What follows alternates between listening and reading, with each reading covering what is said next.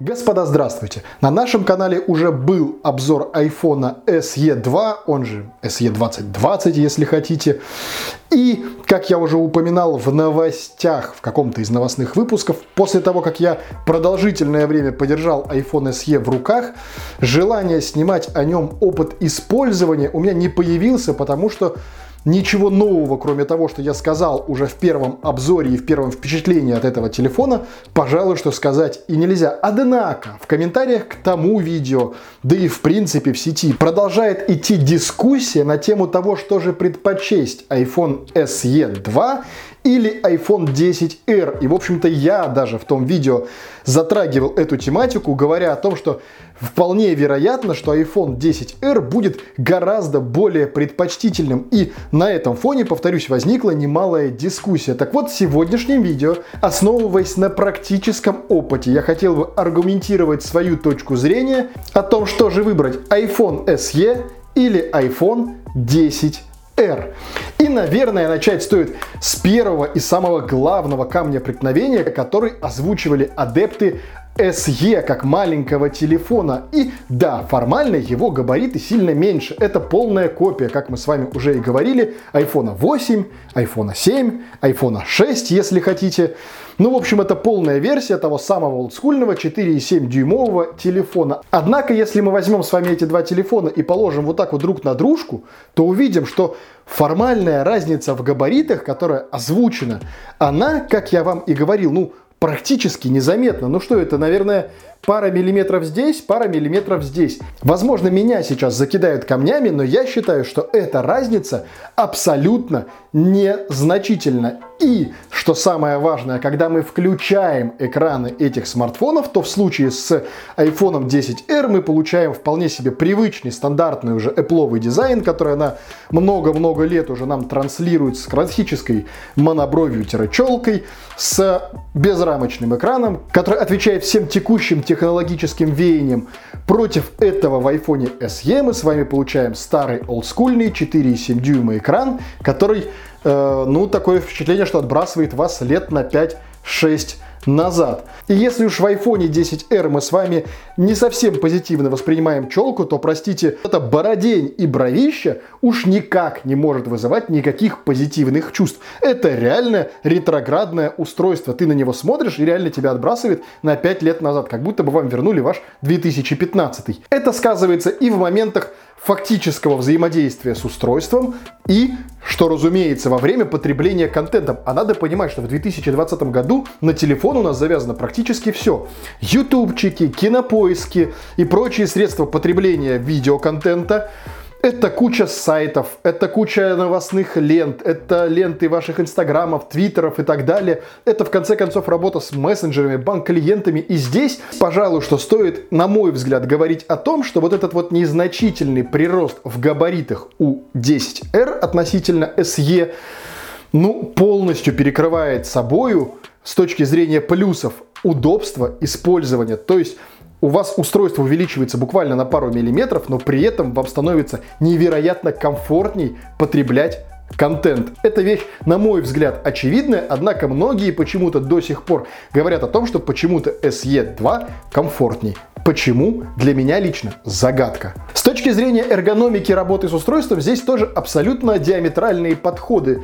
У iPhone 10R это классический Face ID и работа с Face ID. Вы оплачиваете покупки с помощью Face ID, вы э, разблокируете телефон с помощью Face ID, вы авторизуетесь с помощью Face ID. Это такая уже на самом деле привычная вещь, что для меня, когда я взял в руки снова устройство с Touch ID, это было прям болью и страданием, потому что надо снова куда-то зачем-то прикладывать палец. И если на старте, когда только-только появлялся iPhone 10, Face ID так или иначе можно было журить за э, не совсем быструю разблокировку, за ложные срабатывания и так далее, и так далее, то на текущий момент Face ID работает настолько хорошо, что нет абсолютно никакого смысла пытаться снова вернуться в прошлое и использовать свой палец для того, чтобы разблокировать устройство и вообще как-то с ним взаимодействовать. На мой взгляд, это абсолютно, повторюсь, ретроградная вещь, которая не имеет права на жизнь в 2020 году, по крайней мере, у айфонов так точно. Вроде бы главная фишка iPhone SE это то, что в корпусе старого iPhone ты получаешь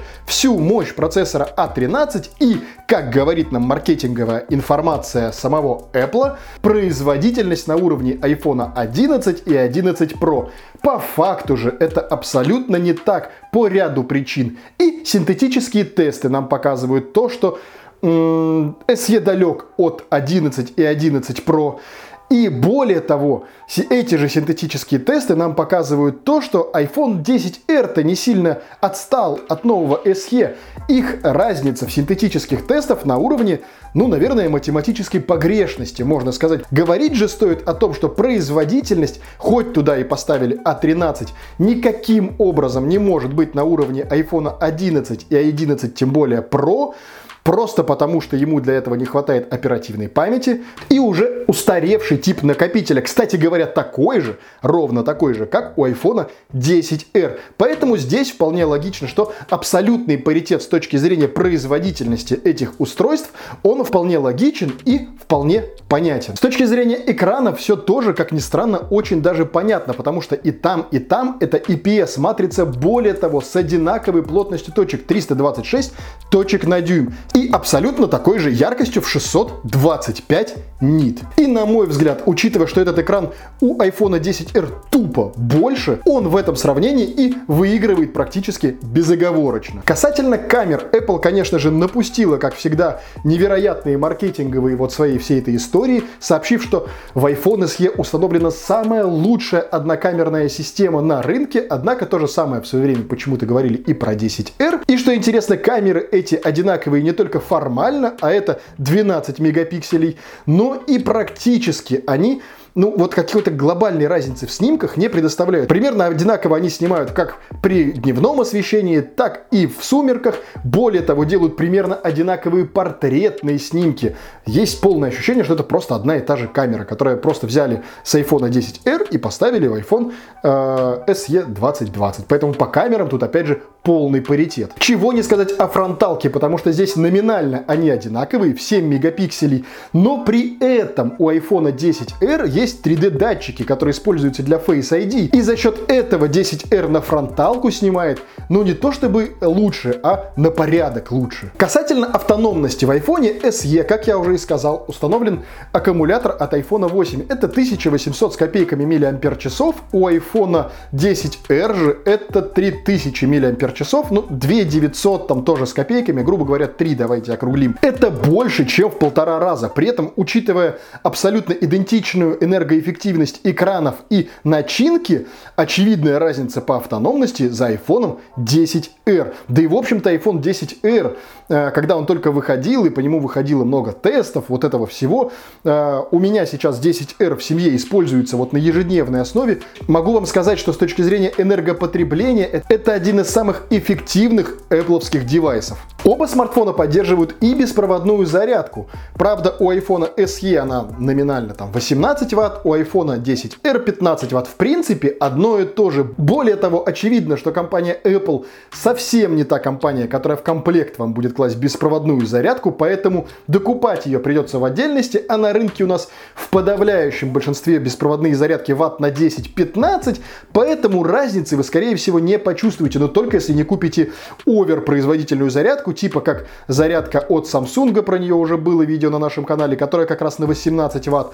Есть, конечно же, и больше, но в большинстве своем люди, покупающие бюджетный телефон, не будут заморачиваться, очевидно, на дорогостоящую беспроводную зарядку. Поэтому здесь, опять же, формально что-то на стороне SE, но по факту же абсолютный паритет. Можно было бы сказать, что в iPhone SE гораздо больше современных плюшек. Ну, хорошо, давайте позагибаем пальцы. Wi-Fi 6 и все. Больше каких-то глобально нововведений и фишек нет. А теперь скажите мне, пожалуйста, актуален ли Wi-Fi 6 на текущий момент, когда, по крайней мере, на территории России и ближайшего СНГ у большинства людей в офисах и дома даже 5 гигагерцового Wi-Fi обычного-то нету. Зачем сдался Wi-Fi 6, ну не то, что зачем сдался, есть и хорошо, но преподносить это как какую-то фишку, по крайней мере в текущих реалиях, нет абсолютно никакого смысла, просто потому что в нашей стране не столь развиты беспроводные технологии, даже, казалось бы, такие, ну, уже простые и всем нам привычные. Поэтому каких-то глобальных фишек, опять же, iPhone SE в себе не несет, и остается у нас глобальный паритет. А теперь мой внутренний еврей обращается к самому интересному, это цена вопроса iPhone SE стоит на текущий момент 40 тысяч рублей, 39 990. iPhone 10R стоит 45 тысяч рублей в официальной рознице. 5 тысяч рублей разницы, но при этом вы получаете Face ID, при этом вы получаете большой, хороший, безрамочный экран, нисколько не жертвуя габаритами телефона, повторюсь вам, потому что мы уже с вами поговорили в первых строках о том, что размеры устройства не столь уж и изменились, и на мой взгляд выбор очевиден. Покупать в 2020 году устройство с устаревшим экраном якобы в угоду размерам и тактико-техническим характеристикам, увы, не обрела под собой практического подтверждения. Поэтому мой выбор совершенно очевидно и точно в пользу iPhone 10R. Ну а вам, разумеется, выбор делать на основе собственного мнения, собственных суждений. Все, как я всегда вам и говорил. Другие видео, которые есть на нашем канале, вот здесь вот в уголочках в описании. Здесь вот есть кнопочка подписаться на канал. Внизу, рядом с разделом комментариев и лайков, которые, я надеюсь, вы уже поставили этому видео, есть ссылочки на другие наши ресурсы, в том числе невероятно прекрасный телеграм-канал, к которому прикручена кнопка «Обсудить», нажав который вы попадете в телеграм-чат, где мы общаемся на любые темы зажили-были. Буду, в частности, и там рад вас всех видеть. В любом случае, надолго не прощаемся. До скорых встреч. Пока!